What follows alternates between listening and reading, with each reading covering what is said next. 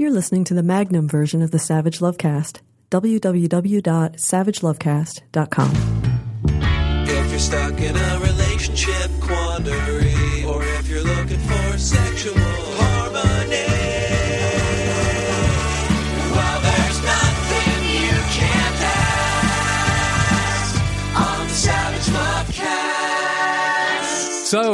this weekend, Donald Trump became the asshole he's always been again.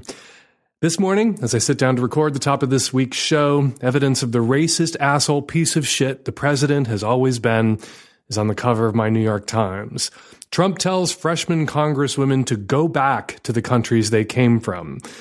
President Trump said on Sunday that a group of four minority congresswomen feuding with Speaker Nancy Pelosi should go back to the countries they came from rather than loudly and viciously telling the people of the United States how to run the government. Wrapped inside that insult, which was widely established as a racist trope, was a factually inaccurate claim, the New York Times continues.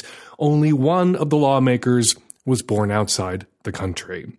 Wrapping a racist attack around a lie by screaming, go back to where you came from at three people who are from here and one person whose family immigrated here, you know, like every American family that isn't a Native American family, and like two of Donald Trump's three wives, you might be tempted to call that peak Trump. But if we've learned anything over the last three years, it's that worse is yet to come. Trump's tweets and the whole fucking Trump administration is like a giant circle jerk in a frat house. Worse is always coming. And it's less peak Trump than it is Valley Trump, a disgusting new low. You could call it Mariana Trench Trump, but that makes it sound like you're talking about Donald Trump's future fourth wife. I, I would unpack Trump's attacks on Alexandria Ocasio Cortez, who was born in New York, Rashida Tlaib, who was born in Michigan, Ayanna Pressley, who was born in Ohio, and Ilhan Omar, who emigrated to this country from Sudan and all of whom, by the way, were elected to Congress because their constituents wanted them to help run this country, and all of whom, unlike the president, were elected by majorities. But, you know, this broke over the weekend, and if you've been paying attention, and I think most of my listeners pay attention, you've experienced the outrage, you've already heard the president's remarks dissected and condemned. Well, condemned by everybody, except people who have R's next to their names, who continue to be as silent about the president's racist remarks as they are complicit in the president's racist racism. But I gotta say, all of this coming from a man whose mother was an unskilled immigrant, a maid, and whose grandfather fled to the United States from Germany to avoid military service. Doesn't that sound familiar? And who didn't speak English when he got here. All of this coming from a man with four children who were born to immigrant mothers in the United States, just like three of the four congresswomen that he is attacking. Ah, Well, it had its intended effect. His racist tweets are designed to pit Americans against each other and fire up his racist base. But they also blew immigrant detention centers, our concentration camps, off the front pages. And that was the point. That was the goal. The tweets are meant to divide and distract us. But as Rachel Maddow says, don't just talk about what he tweets, talk about what he does. And the most appalling thing he's doing is caging kids and adults too in the most appalling conditions, separating children from their parents. Nazis used boxcars to transport Jews to concentration camps, not enough room to lay down, and this was considered one of the big Nazi crimes, packing people into boxcars, not enough room to lay down, no toilets, roasting in the heat, freezing in the cold, nothing to drink, treated like animals looking at the pictures coming out of the Border Patrol detention facilities this weekend with Mike Pence touring. Some people object to calling them concentration camps, but look at those pictures.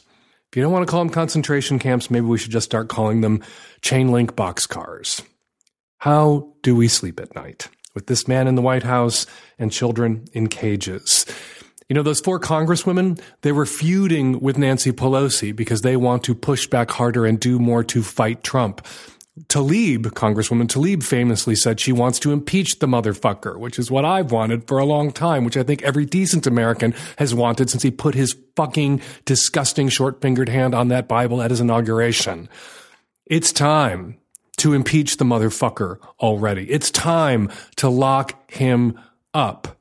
I am, like all decent Americans, on the side of the four congresswomen that Trump attacked, not just in defending them from this vicious bullshit racist attack, but in agreeing with them that it is time, past time, to impeach the motherfucker.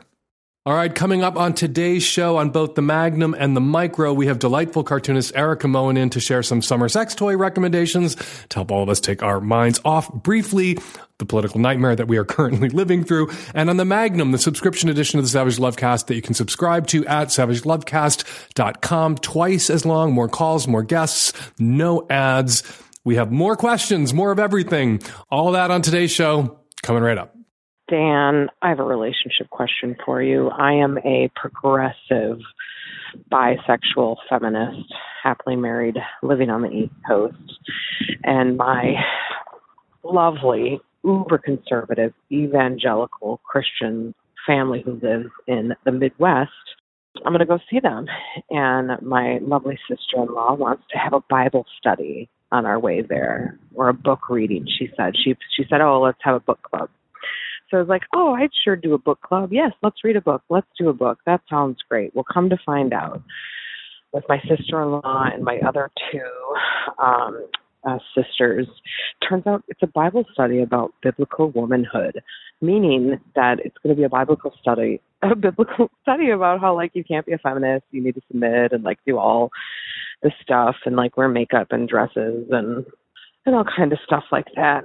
And I just want to know how I can buy bow out of this gracefully without offending her because shit would hit the fan if I offended her, her ideals, or attacked her Christianity. And I really just want to go there um, while I'm visiting my family and have a good time and not have to be paranoid about being attacked for who I am. So, your sister is organizing a little bit of Bible study and being an underhanded twat about it. We're going to have a little book club. We're all going to read a book, the Celestine Prophecy, the Towering Inferno. No, we're going to read the Bible and have a little conversation about biblical womanhood. So your sister is proselytizing. She is having a little book club, having a little Bible study while you're home with the express purpose of communicating to you and other women who fall short of her standard of biblical womanhood that there's something wrong with them and you. That whoever you are right now, whatever you believe right now, you're broken and damaged and deficient, and here is the standard that you are falling short of. And we're going to have a little conference. We're going to have a little talk about that. We're all going to sit around the living room and chat about, by implication, what's wrong with you. Be offended. That's offensive. You don't have to be intentionally rude. You don't have to lean into rudeness. You don't have to tell your sister to take her Bible and shove it up her twat go fuck herself. But you can say to your sister, I am not interested in Bible study. I'm familiar with the Bible. I was raised in the same family that you were raised in. This is not a mystery. I've heard the good news of the risen Lord and I don't give a fuck. And so I will go see a movie. I will go for a walk. I will go for a run. I will go to the gym. I will sit in the kitchen and read the Celestine prophecy while you guys sit in the living room and yak your heads off about biblical womanhood. Hold yourselves to the standard that you believe that you yourself should be held to. But I'm not signing up for this. I'm not nine years old. I can't be forced to go to Sunday school anymore. Love you. I want you to be the woman that you want to be. You have to allow me to be the woman I am. And if we're going to come to blows about that, if we're going to have a shit fit and a fight about that, that's on you. Because I'm not telling you that you can't have your Bible study. I'm just telling you you can't force me to come to it. And if your sister shits her pants, she moves her bowels. She did that. And that is not on you. But this idea that when someone engages in a passive aggressive act designed to scold us, about our identities, about who we are, about not being believers, about whatever else, that we have to twist ourselves into pretzels to avoid offending them when they're the ones who've done the offensive thing, that is bullshit. Push back against that. Don't fall for that. Have this fight. You may need to have this fight just this one time, and it may ruin this family get together, but in the future, they'll know not to pull this shit on you because they'll be ruining future family get togethers. They will know that that is a consequence of trying to manipulate you into a room to yell at you about being a feminist, about being bisexual, about whatever else you are that they disapprove of or they don't think jibes with a concept of womanhood cooked up by a bunch of nomads in a desert with stanky taints thousands of years ago. Fuck them, fuck that. Speak up, let them get angry because what they're doing should make you angry. Hi, Dan. I'm a 29 year old gay man, and I'm currently dating a 50 year old. We've only been on a few dates so far. I have stayed the night at his place a few times before. I have dated an older man before. The longest relationship that I've ever had was with someone 16 years older than me. We started dating when I was 22 and we're together about five years. The issue now is that I think that the guy I'm seeing now is kind of very quickly developing strong feelings for me, and I'm not the type of person to develop those strong feelings so early on. Now that I'm older, I'm starting to really think about things like if I get into a long term relationship with someone, am I going to outlive them for 20 years? Or is the sex going to dry up in 10 years when I am not ready for it to? So, what should I do? Should I just keep going as is? Should I break up with him now?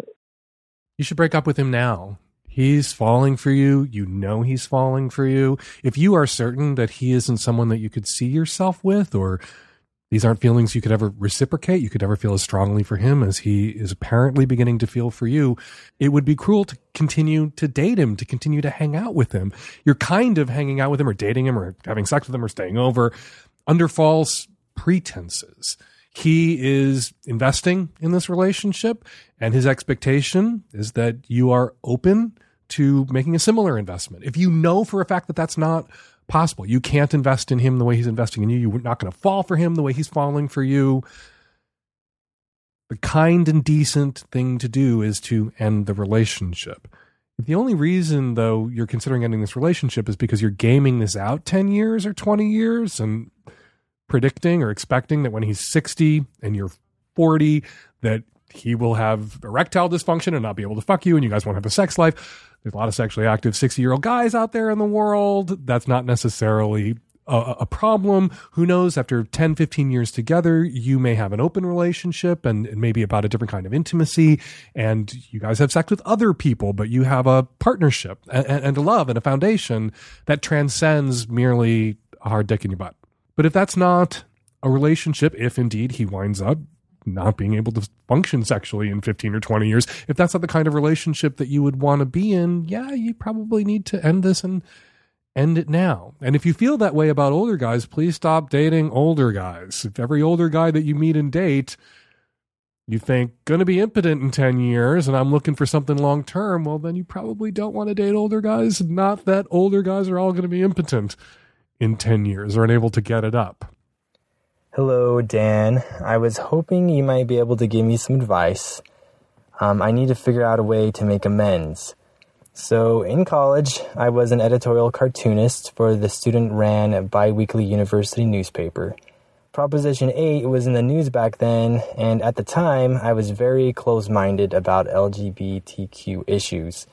I created maybe three cartoons or so that ended up getting approved by my editor and published, which looking back on now, I am so ashamed and so embarrassed to have my name next to. They were clumsy, mean spirited, and terrible attempts at humor at the expense of queer people. At the time, the paper got a firestorm of angry letters and online comments in response to my cartoons. I was honestly totally in shock at the time at the strong public reaction but it's part of what helped me begin to re examine my beliefs and misconceptions. Since college, my understanding of queer and trans issues has definitely matured.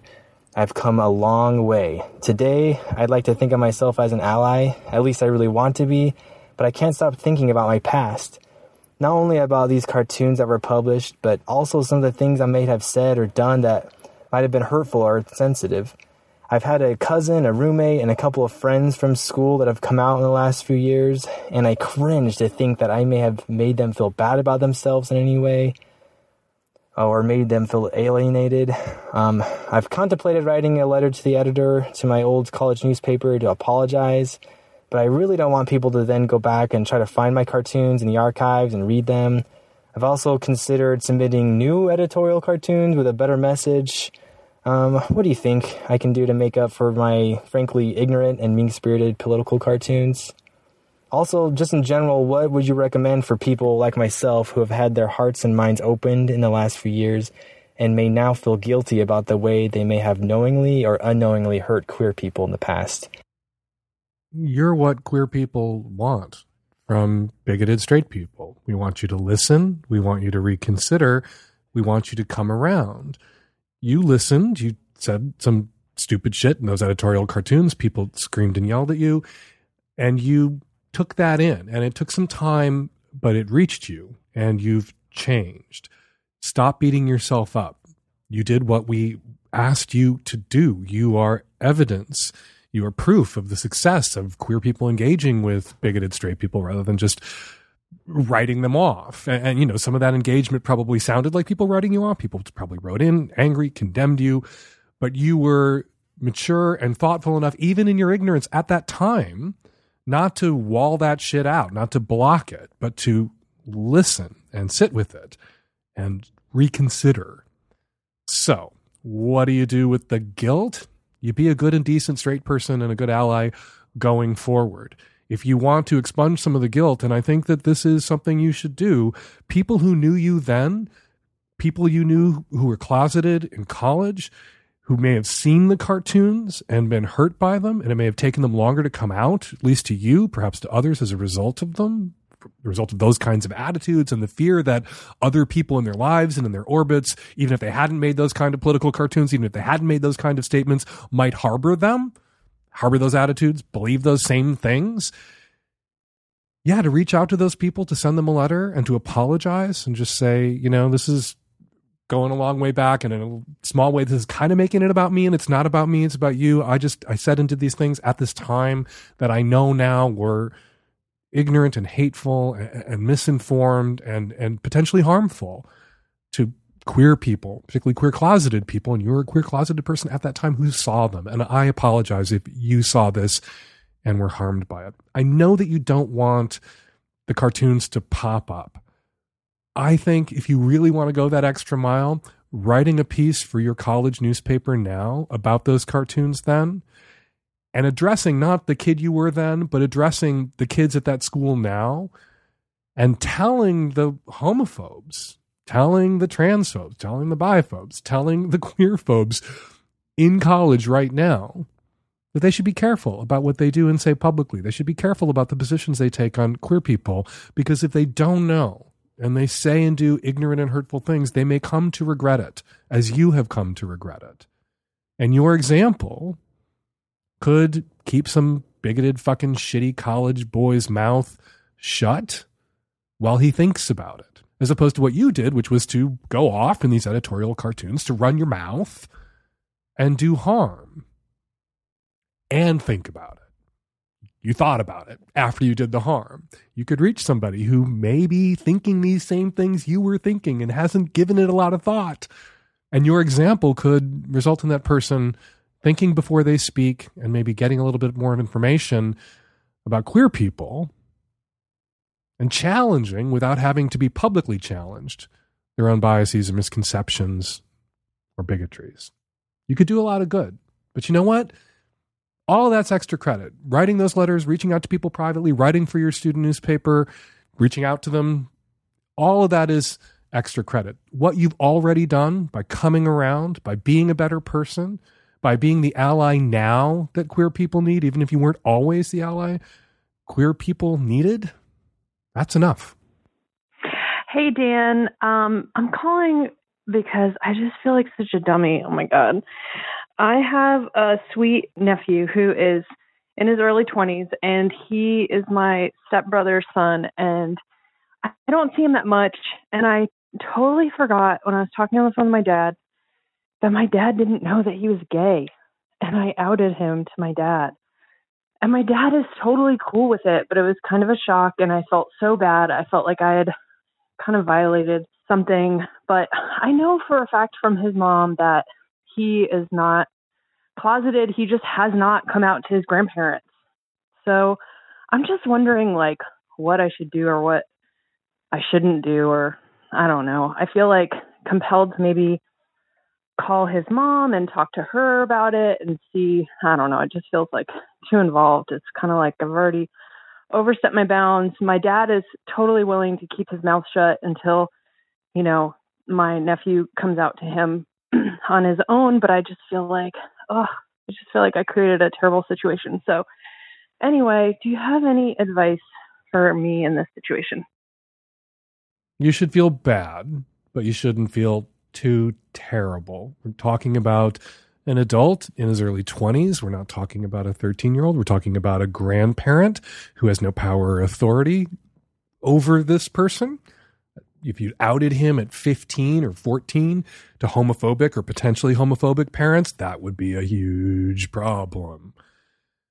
But when somebody is out to most of the people in their life, the people that they're out to can lose track of who they're not out to. And it's kind of a burden. There was a moment when I was out to my mom, but not my dad, out to one of my siblings, but not my other two siblings, out to some of my aunts, but not all of my aunts, and none of my uncles, when my mother, in frustration, told me that I couldn't keep doing this, that I wasn't really coming out to anybody. I was just pulling people into the closet with me, and it was getting confusing and difficult for them to edit themselves at all times around everybody else. My mother got really upset. I'm sure I've told this story before. My mother got really upset. I was in a play. My character got married. It was a comedy. My mother was bawling her eyes out because me being gay meant I would never get married.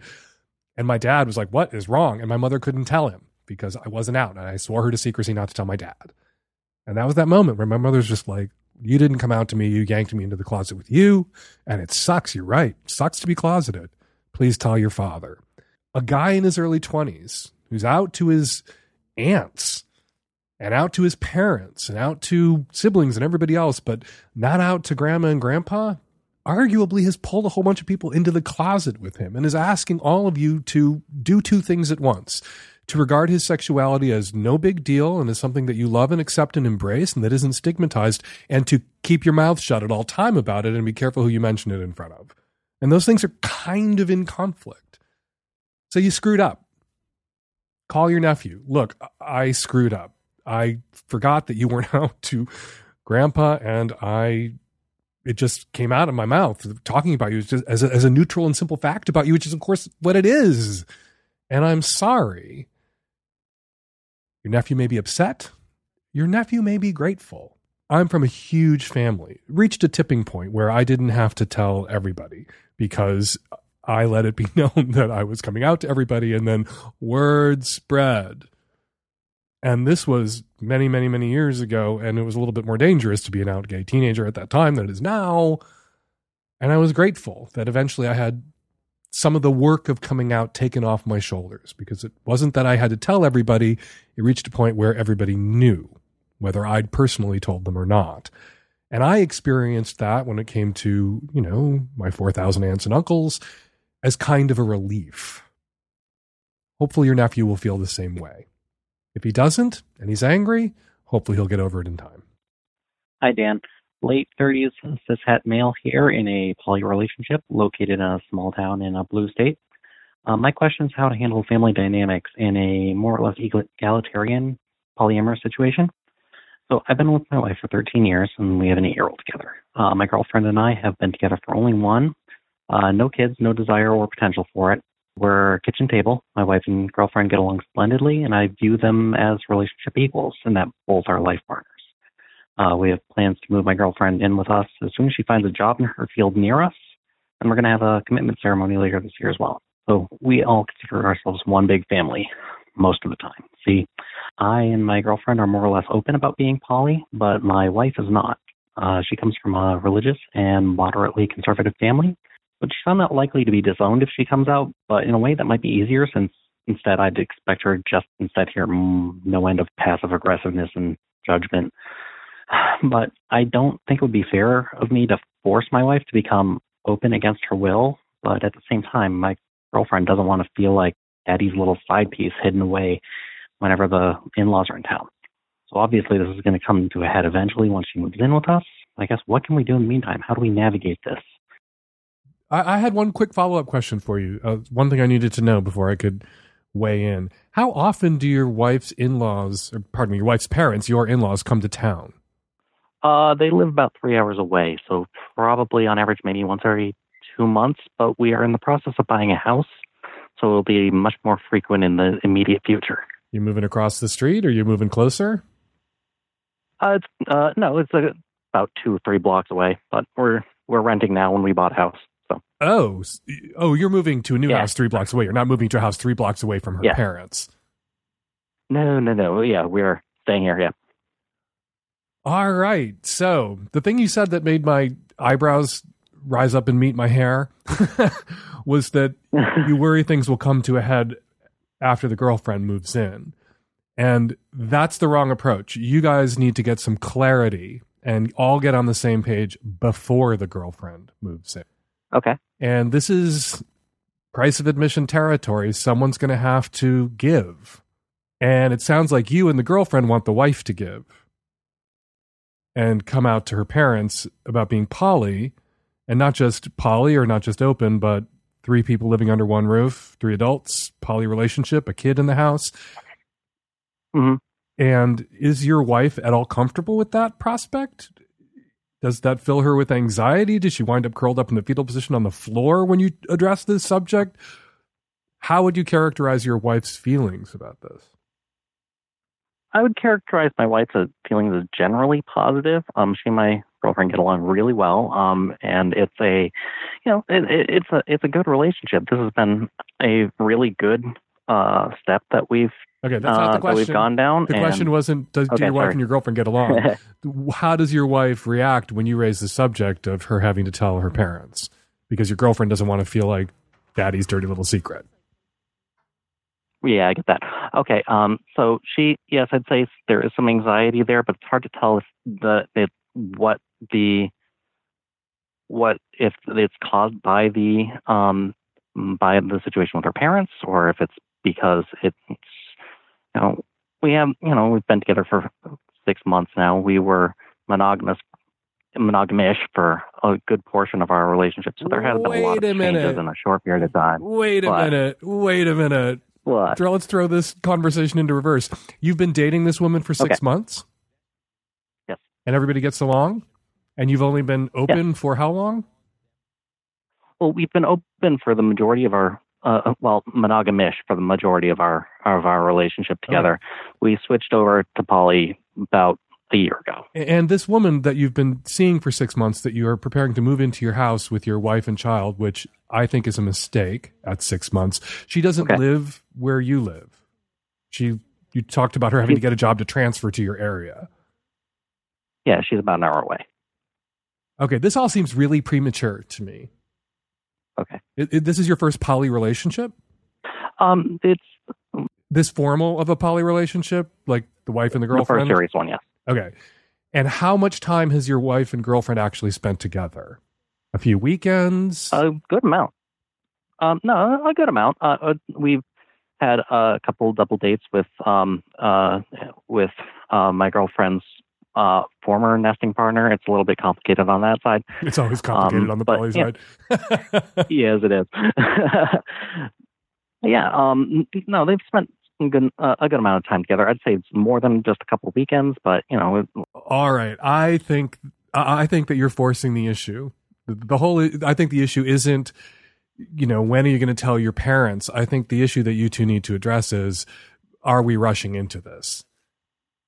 Okay. And is this too soon? And I it, it, it, from just what you've shared with me, it doesn't sound like you and your wife are communicating about this at the level that poly people need to be able to communicate to have a poly relationship, particularly if there's more than you know two partners under one roof. And I'm concerned that there's a mm-hmm. child in the mix here, because and uh-huh. this isn't a concern just for poly people. And I know people in poly relationships with children, and it works out great and fine. And there are studies that show that kids who grew up in poly households are just as healthy and happy as kids who grew up in mono households. Not an issue. But when you ask kids to mm-hmm. form kind of child parent ish bonds with new adults, you really want to uh-huh. make sure that adult is going to be a presence in that kid's life for a while so that that kid doesn't feel dumped if the relationship goes south and they don't see that adult anymore. And six months and just a few, you know, maybe a couple of weeks total together, the three of you hanging out, it's too soon to ask your kid to bond with this woman in this role under the same roof any more than it's Mhm. just as it's too soon to ask your wife to face up to coming out to her parents for this woman that you guys, I'm sorry, barely know at six months. And I say this is someone who's been in a relationship for a long ass time. You barely know someone at six months. Right. It's too soon to move in. It's too soon to get married. It's too soon to have kids. It's too soon to ask a new boyfriend or girlfriend to to meet and bond with your kid from a previous or ongoing relationship. It seems a little rushed. You guys seem like you're out over your skis, and the parents aren't the issue here. And I understand the desire. Like Hmm. everybody, you're in that, you're still in the NRE stage of the relationship. And when you're in that new, like, crazy love, happy hormones dancing around in your bodies, like, you, you want, you know, you imagine this future together and you want it so bad that sometimes you engineer it a little too quickly. And you can have that future together if you're patient. Invariably, when you engineer mm. that future together in, in a rush, when you force that, it imperils that future, that imagined future. So it's a fine thing to have that lodestar, like to look down the road and see all of us living together happily as a poly triad under one roof, co-parenting together, everyone out. Wouldn't that be lovely? In another Yeah. year and a half, I think you should slow your roll. I really do. I think, and, and it doesn't sound like your your girlfriend is in a U-Haul truck on her way. You said she's looking for a job to transfer Oh, no, no. closer. So it is in Right. the future a bit. And while you're waiting to maybe to engineer that future where you're all under the same roof and you're a poly household, you can have an ongoing conversation with your wife about coming out to her parents. And I've, you know, I just recently Yeah. advised somebody in a who in a poly relationship that they hid from their conservative religious parents to come out to their parents.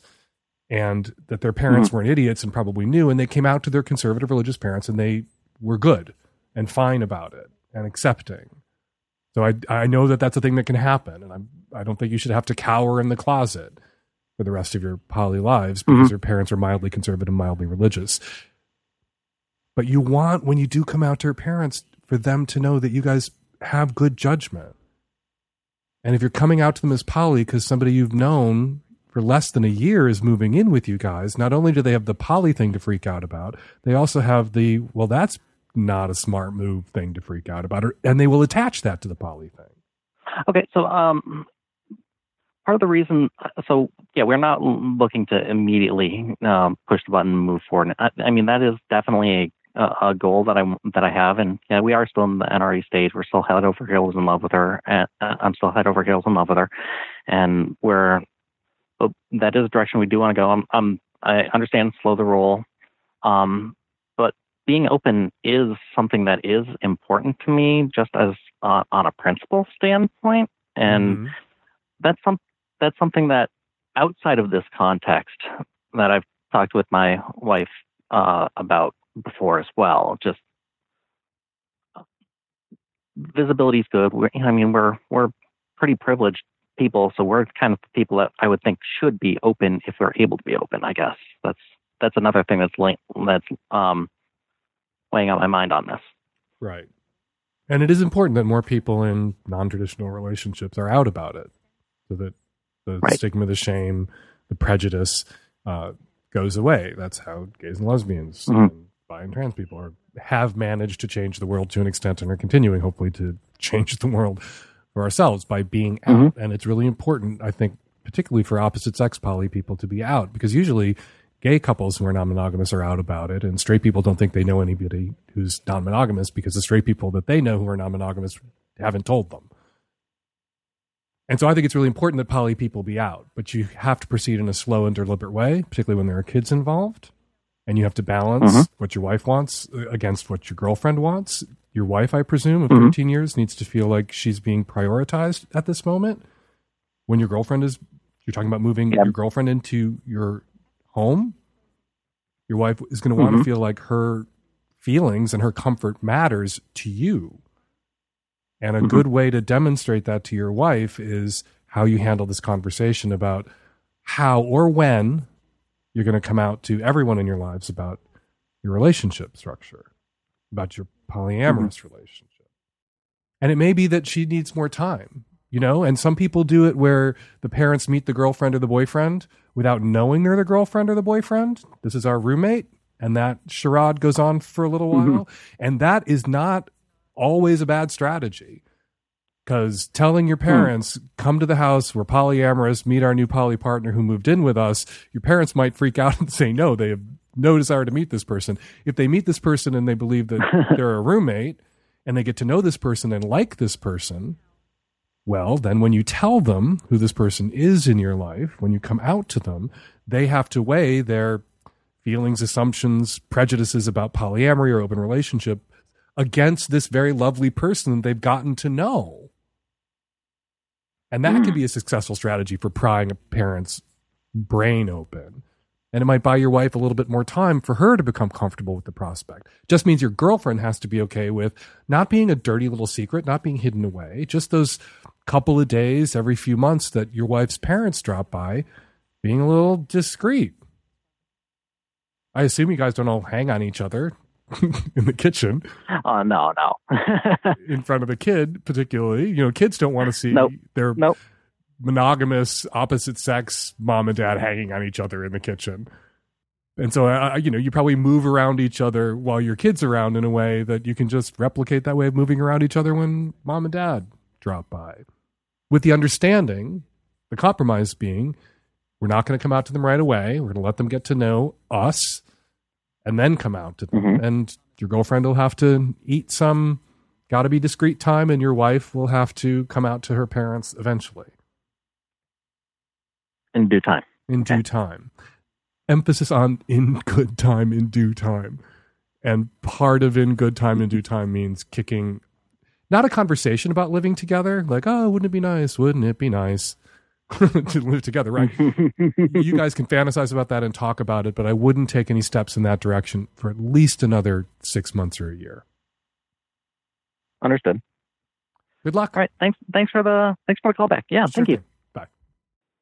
Hi, Dan. My name is Christy, and I have a friend who is really struggling in the dating world because he wants monogamy, but with no commitment. Um, is this even a thing? He basically just wants to have a fuck buddy who only fucks him so he doesn't have to use condoms while he's on the side searching for the love of his life. Um, I've told him this isn't feasible and that he needs to just buck up and use condoms, but that's not the whole point. He's still searching for that loveless monogamy a year later. So me and my friends are just curious what you have to say. Is monogamy without commitment a thing? There's a lot of loveless monogamy out there, but most of it, depressingly enough, goes on within committed relationships. There's a lot of loveless marriages, there's a lot of loveless long term relationships and partnerships where the folks are monogamous and they're committed and they're married or they live together and no one's breaking up with anybody and no one's going anywhere, but there ain't a lot of love there. There's a lot of masturbating inside or next to each other if there's any sex at all. But what your friend is seeking is unrealistic and, and self negating. He wants loveless monogamy. So he wants someone to commit to him, to only having sex with him and no one else, so he doesn't have to use condoms. But he doesn't want to make a commitment, he says, because he wants to be able to search for the love of his life, with whom he also won't have to use condoms, presumably, while also this other person is fucking him and only him and is sworn to fuck him and only him so that he doesn't have to use condoms. Your friend is an idiot, and he either has to reconcile himself to using condoms with randos or casuals or his fuck buddies who will be fucking other people too, or he has to just have non penetrative sex with the people that he's having loveless, casual intercourse with, who by definition won't have made a commitment to him and will owe him nothing but honesty. We owe each other honesty, even in the context of a casual relationship, even in the context of an anonymous hookup, we owe each other honesty. But what he's asking or what he's seeking here is unrealistic. And it doesn't sound like he's having much luck finding it. The time he could be investing right now in finding someone he could make a loving commitment to, a loving monogamous commitment to, and then not have to use condoms, he's pouring it into first trying to line up this person, this imaginary person who will commit to fucking him and only him and no one else, so they don't have to use condoms, so he doesn't have to use a condom while he searches for the true love of his life. Yeah, that person does not exist. And your friend who does is an idiot if he thinks that person exists. Hi, Dan.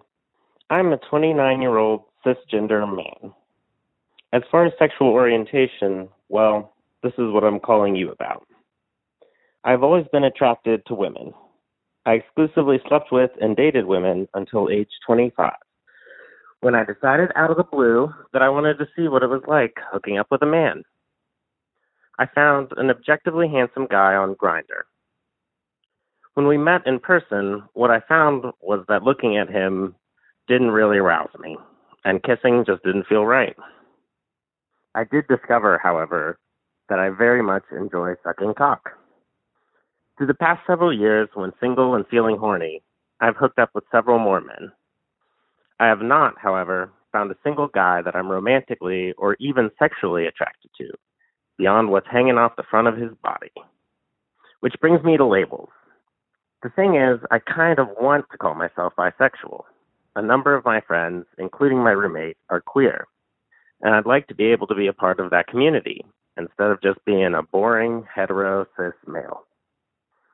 I think I could classify myself as bisexual in the sense that I enjoy sex with both genders, but I also feel like it would be an affront to the community, since I present as a hetero male and cannot see myself ever wanting to date a man.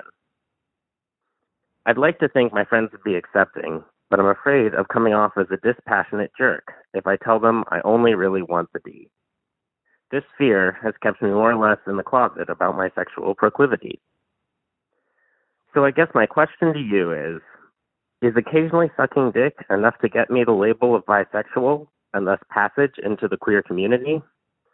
I feel like I would need to be biromantic to be accepted, and that being bisexual alone just won't cut it. What are your thoughts, Dan? There's nothing wrong with being a cis hetero male. You are not, however, a cis hetero male. You are what we now call bisexual, but heteroamorous.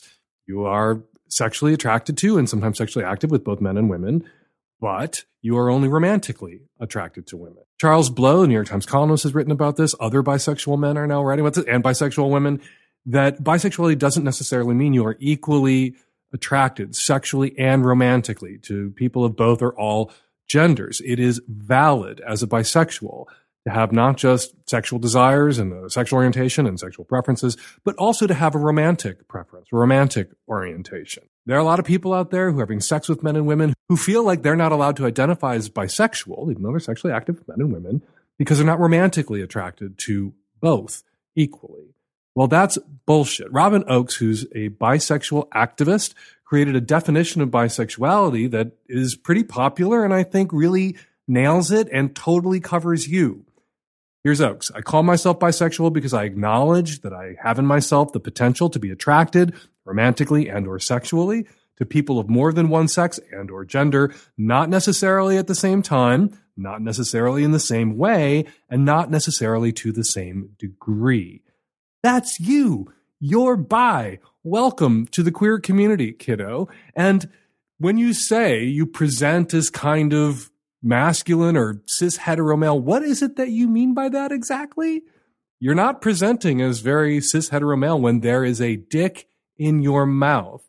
I promise you. And there are lots of members of the queer community out there rattling around who might be perceived to be straight because they're masculine gay men or they're feminine straight women or they're bisexual and they're in committed opposite sex relationships. And people will assume that they're straight because they have no other clues or markers coming at them that might indicate otherwise, and straight is always the default assumption. If being the kind of person, or if moving through the world in a way where people are going to assume you're straight, where the default assumption is going to apply to you, disqualifies you from being queer or identifying as a part of the queer community, there are lots of fags and dykes out there who can't then identify by that logic, by that reasoning, by your argument as members of the queer community.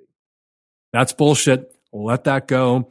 You sleep with men, you sleep with women, you suck off men, but you suck face with women exclusively. You are bi to a degree, and you are a part of the queer community in whole. Hi, Dan. So I'm pretty kinky, and I talk to these guys who sometimes um, want to be like basically forced to like be fucked by another guy, um, or maybe like suck their cock. And so I'm wondering, like, are these guys actually gay? And like, society is just telling them that like it's not okay to be gay, and this is kind of like their way of living that, living out that secret life, or you know, is this like a whole other thing? Obviously, I mean, I don't think it's possible to say that they're like completely straight.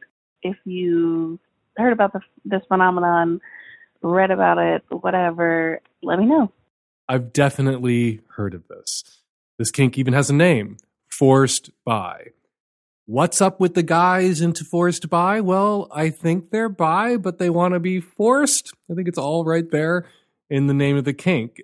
Absolved of responsibility. There are a lot of people out there who have sexual desires and sexual fetishes and, and, and sexual kinks and are turned on by certain sexual scenarios where they are absolved of responsibility where they are taken against their will, where this thing that they want to have happen to them, that they want to do, that they want to experience, happens to them in this context where they're role playing because these guys are asking you to set this up for them. So they're setting it in motion. They are asking for it. But in the moment, they are able to pretend and suspend their disbelief that this isn't happening because it's what they wanted. This is happening because it's what you wanted. And they are only submitting to your will. Is that fucked up? Yeah, I guess that's fucked up. Is that rooted in homophobia? Sure, it's rooted in homophobia. But if the person isn't toxic about it, if the person isn't, you know, torn apart by self loathing afterwards or lashing out at the people who set this thing up for him that he wanted to have happen afterwards, this is just the erotic imagination taking these powerful cultural forces and containing them and shrinking them and basically making it into play, making it into a fetish, making it into a kink, finding a way to slot it into this person's sex life in, in such a way where they can have their terror and their hangups that they have eroticized and then have this kind of sexual expression and sexual play too. You shouldn't pathologize it so long as the guy isn't racked with self loathing and self hatred and doesn't lash out at you about it before or afterwards, so long as they can be conversant about what's actually going on here. I am into forced bi. I would like to, you know, role play a scenario with you where you bring in some other guy and you tell him he gets to fuck me in the ass and I don't get to say no. And of course, this is a ravishment fantasy right? This is somebody role playing a quote unquote rape or ravishment fantasy, but he's in control of it. He's in charge of it. So long as he can talk about it in that way and talk about it in a way that sets you at ease and he can acknowledge that this is his kink, this is his turn on, he's eroticized these fears and he's turned on by this kind of role play, but it is just that. These are roles and this is play. This isn't rape. You aren't forcing him to do anything and he can take some responsibility for his kink, for his fetish. Not a problem. A guy who comes across as a psycho who gets in there and this was all set in motion because it's what he wanted, it's what he asked for, it was what he was seeking. And then before, during, or after, he angrily pins all the blame on you for what's happened or what he's doing and can't converse about it in a sort of zooming out to you know the wide angle lens 360 degree view of it that's not a healthy form of sexual expression. That's not somebody that you should engage in this kink or this kind of role play with. But a guy who can own it, a guy who understands himself and what's going on here, yeah, not a problem. And you shouldn't be any more reluctant to play with a guy into this kind of role play, into forced bi, than you would be to play with a guy into any other form of DS sex. You want to look for people who are healthy. You want to look for people who understand consent and you want to look for people who take responsibility for their desires and what they're asking you to do with and for them. And somebody into forced bi is capable of taking responsibility for their desires as well. And somebody into forced bi is just as capable of taking responsibility for their desires as somebody into Dom sub or master slave role play. We're going to take a quick break from your calls to talk about summer sex toys with Erika Moen, the cartoonist half of the team behind the weekly comic Oh Joy sex toy, which she creates with her husband, Matthew Nolan, and a whole bunch of other guest artists and writers and thinkers. And they are the duo behind the new and very terrific book, Drawn to Sex The Basics, which is a great and valuable read for the young people in your life and for anybody in your life. Hey, Erika, how are you? I'm great. Thank you so much. Thank you for that intro. That was really lovely. well, I guess I have to thank you in full disclosure here. You dedicated Drawn to Sex the Basics to me. Yeah, Why would you do something like that? because it's your fault. well, no, wait, what? Explain. How is Drawn to Sex the Basics my fault? Because you got out there and started talking about sex in a fun, frank, mostly friendly way, and uh, that was obviously a direct influence on what I now do with my life and how I pay my mortgage. Well, I think what you guys do is really important, and I think you've made a huge contribution to sex education, not just of young people, but of all sorts of people and, and fully fucking grown people. Uh, and I'm such a huge fan. So when I opened the book and it was a surprise, I didn't know it. The book arrived and I opened it and I saw that you dedicated it to me, and I about shit myself. So thank you. Oh well, you are so welcome, and thank you for everything you've done. All right, let's talk sex toys. What do you got for us? What are your recommendations? What's the sex toy of the summer? Okay, yeah. So I, I I got the email saying recommend summer sex toys, and I was like, what is a summer sex toy as opposed to like a winter sex toy? And so I decided on something that would be like wouldn't make you too hot and sweaty because the summer is already warm enough. So there's this Iroha Plus series by Tenga, and it is this set of three little clitoral vibrators. They all fit in about the, the palm of your hand, and they are beautiful. They're like little art pieces, and they are made of the softest silicone I have ever touched. They're it's like it's like synthetic rose petals almost, but really like like they're I don't want to say squishy because that doesn't do it justice. They're firm squishy. Uh, Like a tongue? Um, ish, but more pleasant, I think. like if you're just gonna reach out and touch somebody's tongue, like there'd be a bit of an ew factor. But this is just really indulgent, luxurious, soft, plush silicone that is just you have to touch it. You have to touch it to understand. So how big is And, it? if you um, say this is a small sex toy that's just for your clit, how, how tiny is that? Are you talking about a thimble size sex toy? No, I would say it's about the the size of your the palm of your hand. Um, it, it would just fit perfectly, and and they're each kind of uh, uh they they're kind of modeled to resemble not not a perfect likeness, but to evoke the spirit of sushi. Uh, they kind of have these sushi cuts to them. Uh huh. Um, and I like they're very artistic though, so it's not like you look at it and you're like, oh, that's a piece of novelty sushi. It's more like, you know, when you order uh, just the raw salmon and it's that bright, vibrant, pinky red color, and it kind of has that that certain uh, cut to it. Mhm. And one of them is shaped like that. And then another one, I think it kind of looks like a cross between a clove of garlic and a humbao bun. And um, and then the third one kind of kind of resembles it sort of resembles a little whale to me. It sort of like has this open mouth area and then this swoop and a bit of a tail. And they're all very organic shapes. They're all very they, they look like they could be food items. Um they're just they're very beautiful and and like as far as like will this rock your world? Well, I mean they're, they're kind of basic vibrators honestly.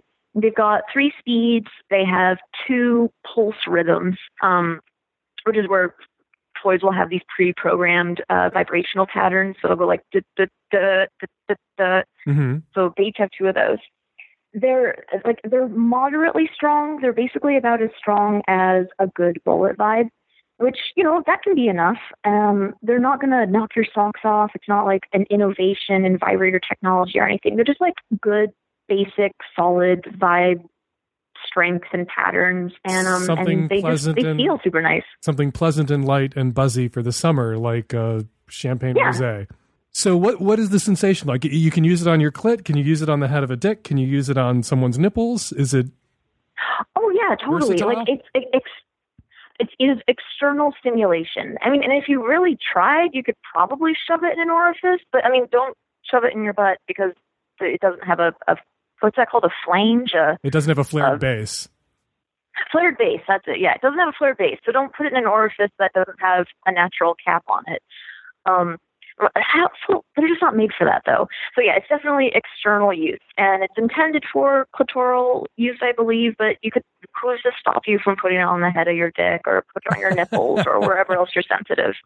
And what do they run? They are 140 bucks. Uh, so it's not the cheapest choice. Like if you just want a basic vibrator, you could go down to Babeland or wherever and get a, a fifteen dollar bullet vibe, and you'll save tens of tens and tens of dollars. But if you want a really luxurious, indulgent, fancy designer bullet vibe, you can um, you can spend one hundred forty dollars and get one of the Iroha Plus models. Because your clit is worth it. Where can people find them online? Are they in all the big online woman owned sex positive shops, or do you have to go somewhere specific? Uh, I believe they're in all the big positive woman owned queer plus A plus woke shops that you can think of. And uh, so yeah, you can find it at all those regular sex shops and you can also get it online at Tenga T E N G A dot co dot UK. Erika Moen, the cartoonist half of the team behind the weekly comic Oh Joy Sex Toy, with her husband Matthew Nolan. They are also the duo who brought out the terrific new book, and it's a terrific resource, and it's really hilarious, and it's dedicated to me. Drawn to Sex, the basics. A great primer for anyone who's just getting started on sex or anybody who wants to um, brush up on sex, however sexually active they've been up to now. Erika, thank you so much for jumping on the phone. Oh, thank you so much. It's always a pleasure. Hi, Dan. Um, I'm a 32 year old gay man. I'm currently infatuated by a gorgeous guy around my age who has expressed his infatuation with me as well. We've known each other for several months, but have only in the past two months been hanging out constantly. It is extremely intense and passionate, and he has on multiple occasions thrown out the love word, mostly when we are on shrooms or drunk, which I actually interpret as short term infatuation. We really hit it off, even though we both prefer to bottom. I've been topping him mainly, which is not ideal, but it's fun to explore new sex. And I'm really satisfied by just holding him at night and just being around him in general. So I'm okay with that aspect. But I'm really concerned and feel like even though it will really break my heart temporarily, that this isn't going to work out. He has a 70 year old sugar daddy who basically owns his life and pays for everything, including housing. He has multiple boys around the country and is only in town a week a month. I don't mind him, but the power dynamic makes me super uncomfortable. And I feel like whenever the three of us are together, he gives daddy preference and intimacy, even though they aren't even boyfriends. I don't want to be around daddy and get kind of frustrated that he, you know, when he won't uh, let me pay for my own food. But I don't want to make ultimatums and I don't want to be a problem either. Ultimately, he's helping someone that I care about. So who am I to get in the way of that? Also, the boy I'm infatuated with recently told me in the heat of a passionate drunk moment that he loves me so much, but doesn't want to hurt me. So that's concerning. We have so much fun together, and he really likes me, but I'm experiencing extreme emotional highs and extreme lows with the situation. My brain tells me to run, but my heart tells me to give it more time and see. I'm struggling to process, and I don't even know how to start the conversation with him or what to do. I think what's really going on here is that in the context of the kind of work that your boyfriend is doing, and that kind of work is sex work, you're having a hard time imagining what a future together with him might look like. You're also not talking with your boyfriend about what a future together for you two might look like. Right now, he is financially dependent on this 70 year old sugar daddy who is paying not just for his meals and not just for his time when he's in town that week month, but supporting him financially, paying for him to have a place to live. And your boyfriend may feel some conflict. He's falling for you, and maybe it's premature to call him your boyfriend. I don't know if you guys have used that term yet. He's falling for you, which means he's also fantasizing about or imagining a future together with you. And that's risky for him in a way that it's not as risky for you to contemplate that future together because running off with you and cutting off the sugar daddy means cutting himself off financially from this support that he is probably dependent on at this point. And so this is risky and this is dangerous. Risky for him to think about a future with you because it's going to really impact his income at this moment and how he supports himself. And risky for you to imagine a, a future with him because what are you supposed to do? Are you going to be the person who pays his rent? Are you going to be his sugar boyfriend, his sugar buddy going forward? No, that's probably not a role that you would want to play. You don't want him to be with you because he shifts his financial dependence from his 70 year old sugar daddy to you and then can't leave you in the same way he can't leave his sugar daddy at the moment. But I do think that you can have a conversation with your guy about what this means, about what the future looks like.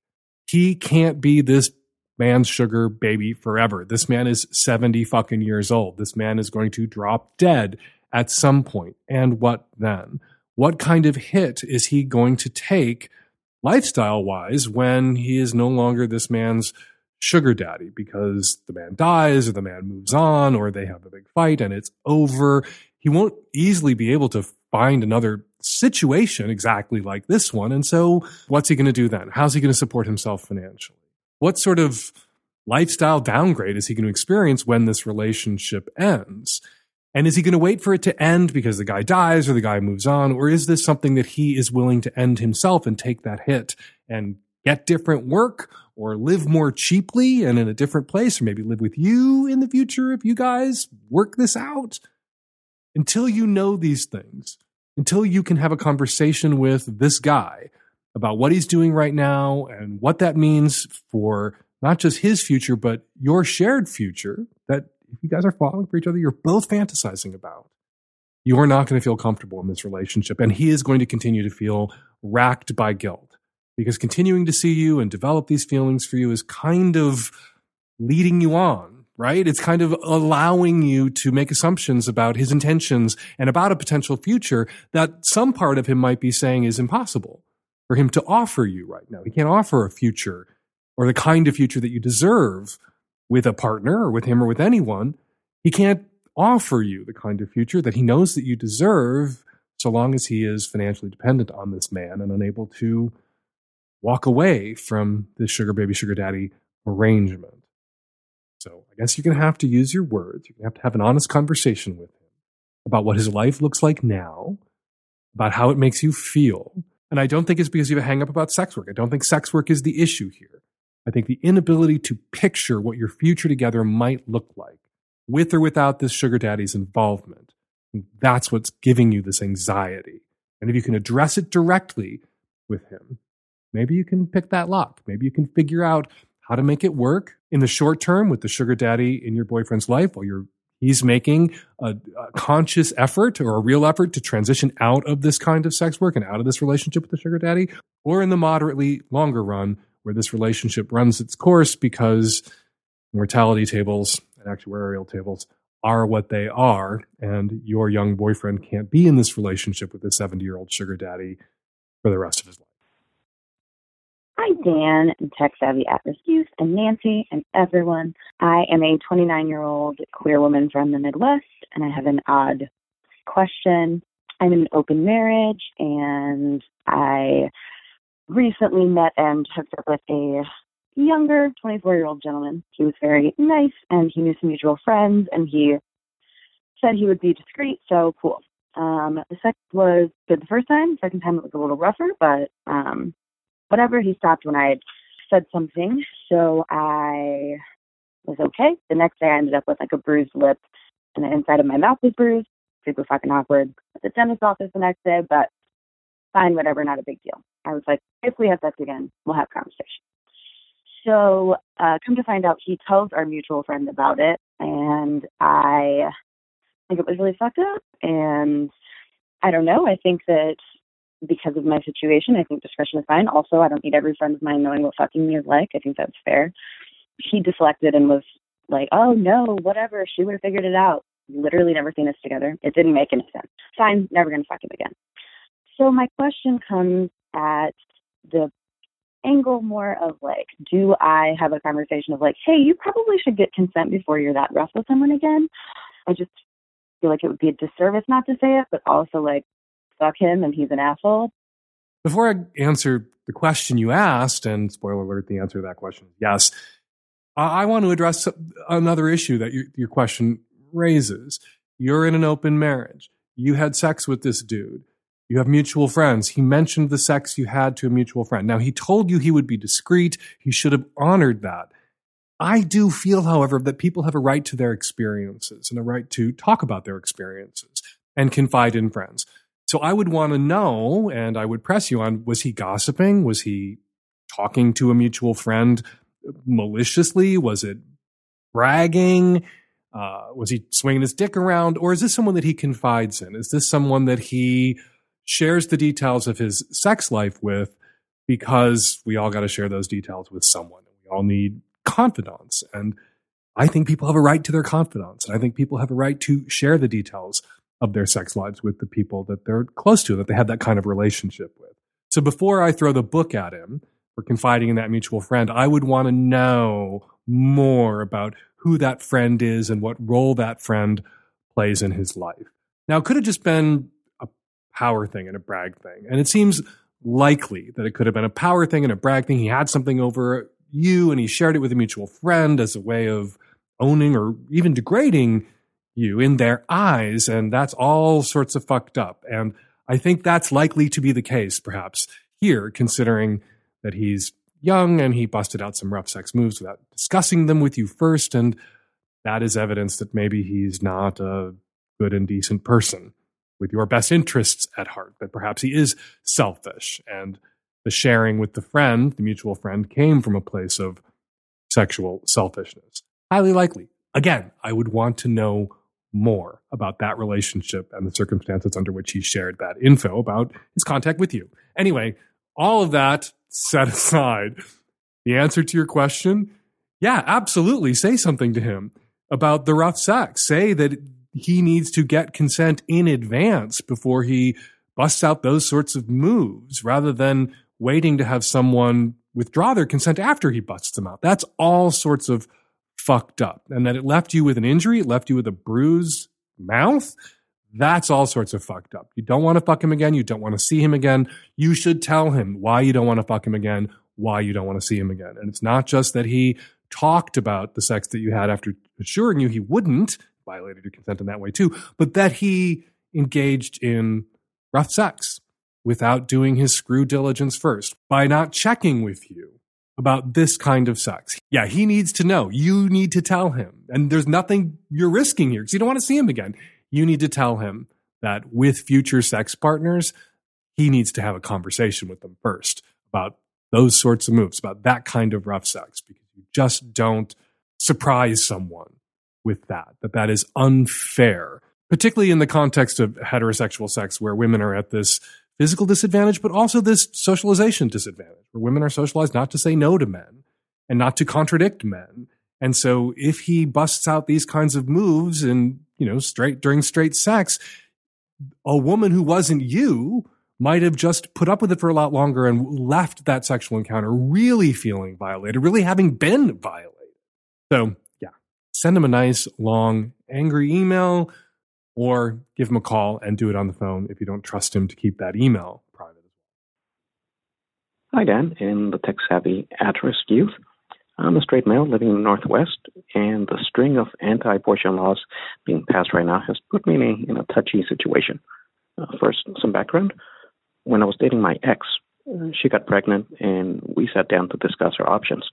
We college students at the time, having a hard time trying to make ends meet, and it became obvious that having a child at that point would have been incredibly difficult for everyone. It would have been a, a life of privation and desperation for all of us. We decided that an abortion was the best course of action. And I was with her during the procedure, holding her hand and crying with her. It, it was pretty traumatic for, for both of us. But my question is how much can I discuss this experience? I'm very glad to hear women share their stories, especially that it was not something they they took lightly at all, but they knew that was the right thing to do. Uh, when I hear the stories shared, though, uh, the man involved is rarely part of the story, and if I'm going to talk about this, the woman involved would have to be part of the story. Uh, as I mentioned, she is my ex, and we currently have no relationship at all. She no longer lives in town, and people here, though, do remember her and know who she is am I supposed to track her down and get her permission before talking about it? I honestly am not sure what I'm supposed to do. And for what it's worth, I've been married and I have a beautiful little girl. I definitely do not want to give the impression that it's my wife who went through this. You can certainly talk about the abortion your former partner had without going into any detail about who your former partner was just be vague and be intentionally, explicitly vague. You can say, I had a former partner, a former sex partner. Don't say former girlfriend if you only had one other serious relationship before you married. I had a sex partner.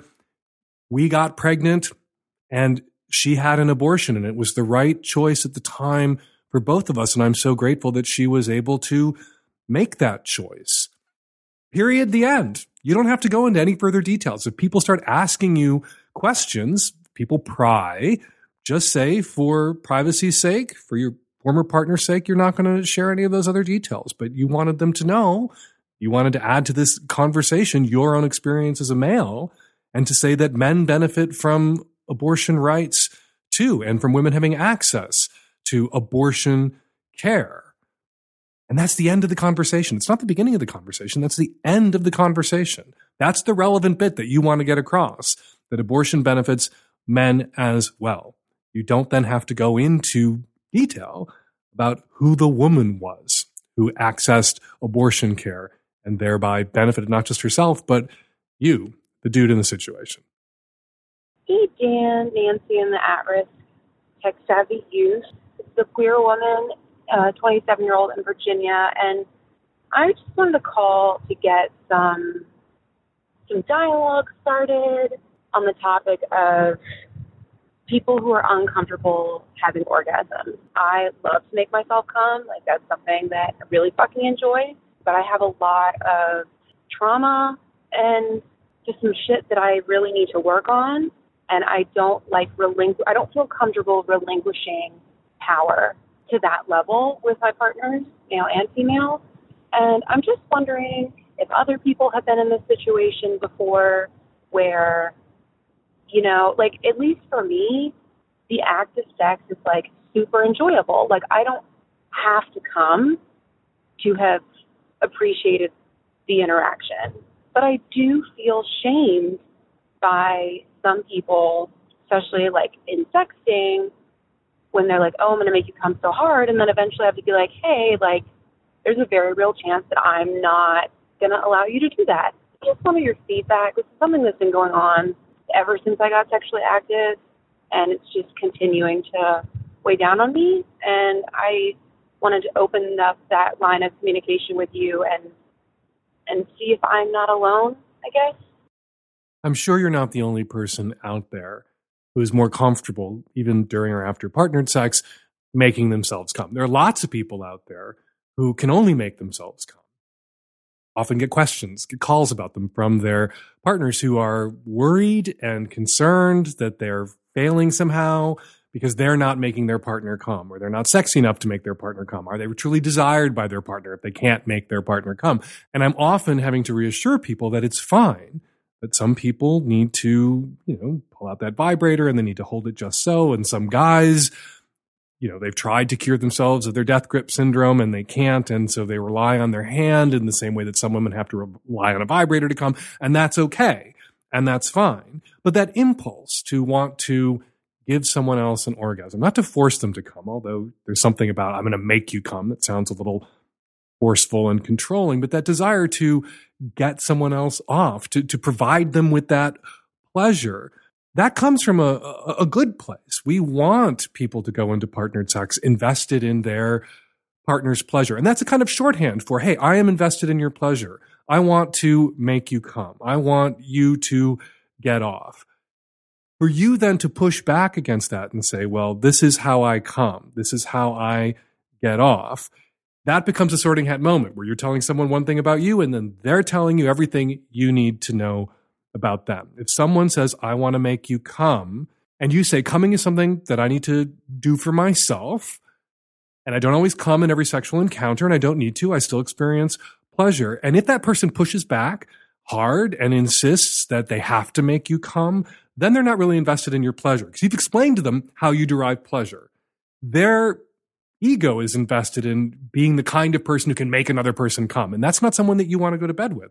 Sorting hat moment. They have told you that you should no longer consider them to be a p- good potential sex partner for you because it's not coming from a place of wanting you to have pleasure. It comes from a place of ego and wanting to be the person who makes pleasure happen because they're not interested in your pleasure. They're interested in pleasuring themselves. That this is coming from a place of ego and their desires, not a desire to meet your needs or for you to experience pleasure.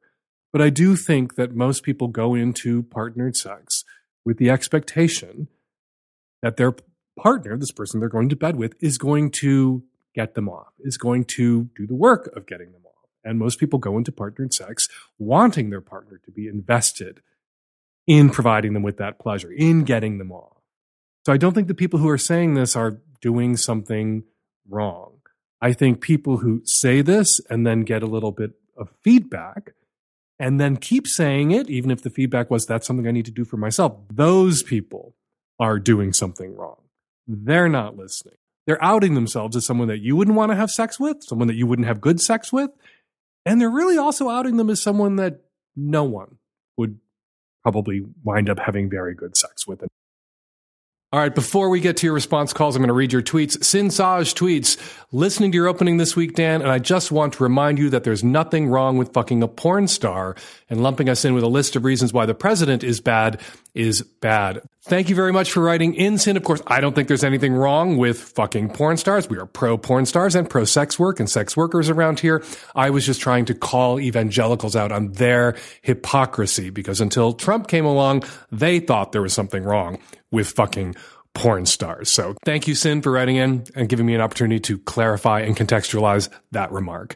All right. Jennifer tweets, really did not think I was a podcast person, but approximately eight hours into Fake Dan Savage's hashtag Savage Lovecast, I am obsessed and actually excited as I still have 1500 miles more to drive. Welcome to podcast listening, Jennifer. Glad you're enjoying the show. Hope those other 1500 miles went quickly. And finally, Odd Thoughts tweets at Fake Dan Savage on your last episode. You asked for a universal pronoun. How about we take a cue from Australia and England and adopt cunt, arsehole, or geezer? Any of those perfectly describes just about every person on the planet. Hashtag Savage Lovecast. Made me laugh. Don't think it's going to catch on. All right. If you want us to potentially read your tweet on a future episode of Savage Lovecast, be sure to include the hashtag Savage Lovecast. And now your response calls. Uh, hi, this is in comments to the woman who had the terrible family of origin and was lying to partners um, early on in the relationship.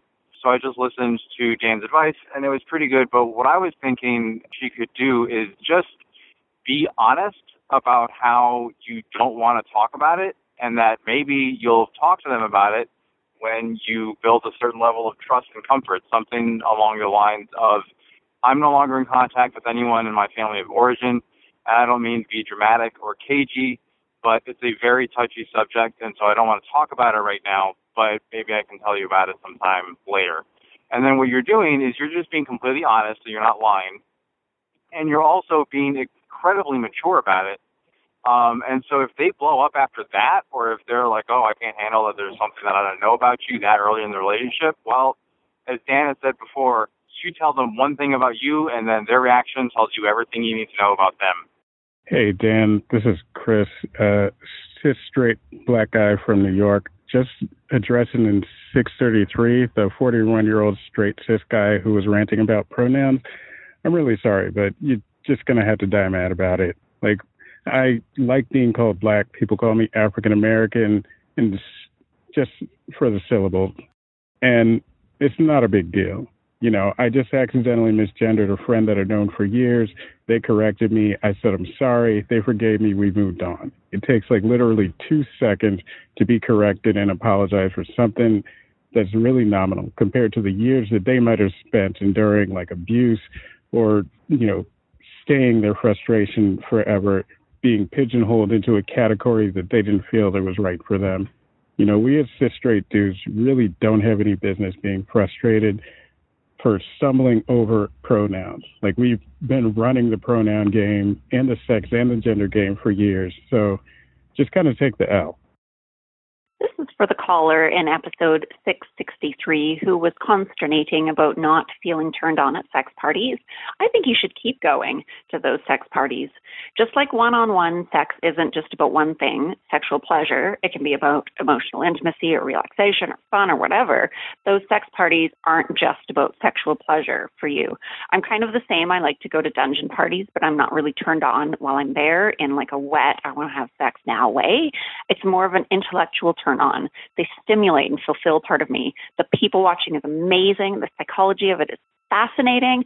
And I just feel so good to be in a room where everyone is free to be the freaks they are. So keep going and just don't worry about being turned on in the moment. All right, we're going to leave it there. 206 302 2064 is the number here at the Savage Lovecast. If you'd like to record a question or a comment for a future show, give us a buzz. 206 302 2064. Give the gift of the Savage Lovecast. You can send the Magnum version of the show as a gift to your best buddy or your worst enemy or your Republican uncles. Go to savagelovecast.com and click the green gift a subscription button. Also, you should be listening to Blabbermouth every Wednesday.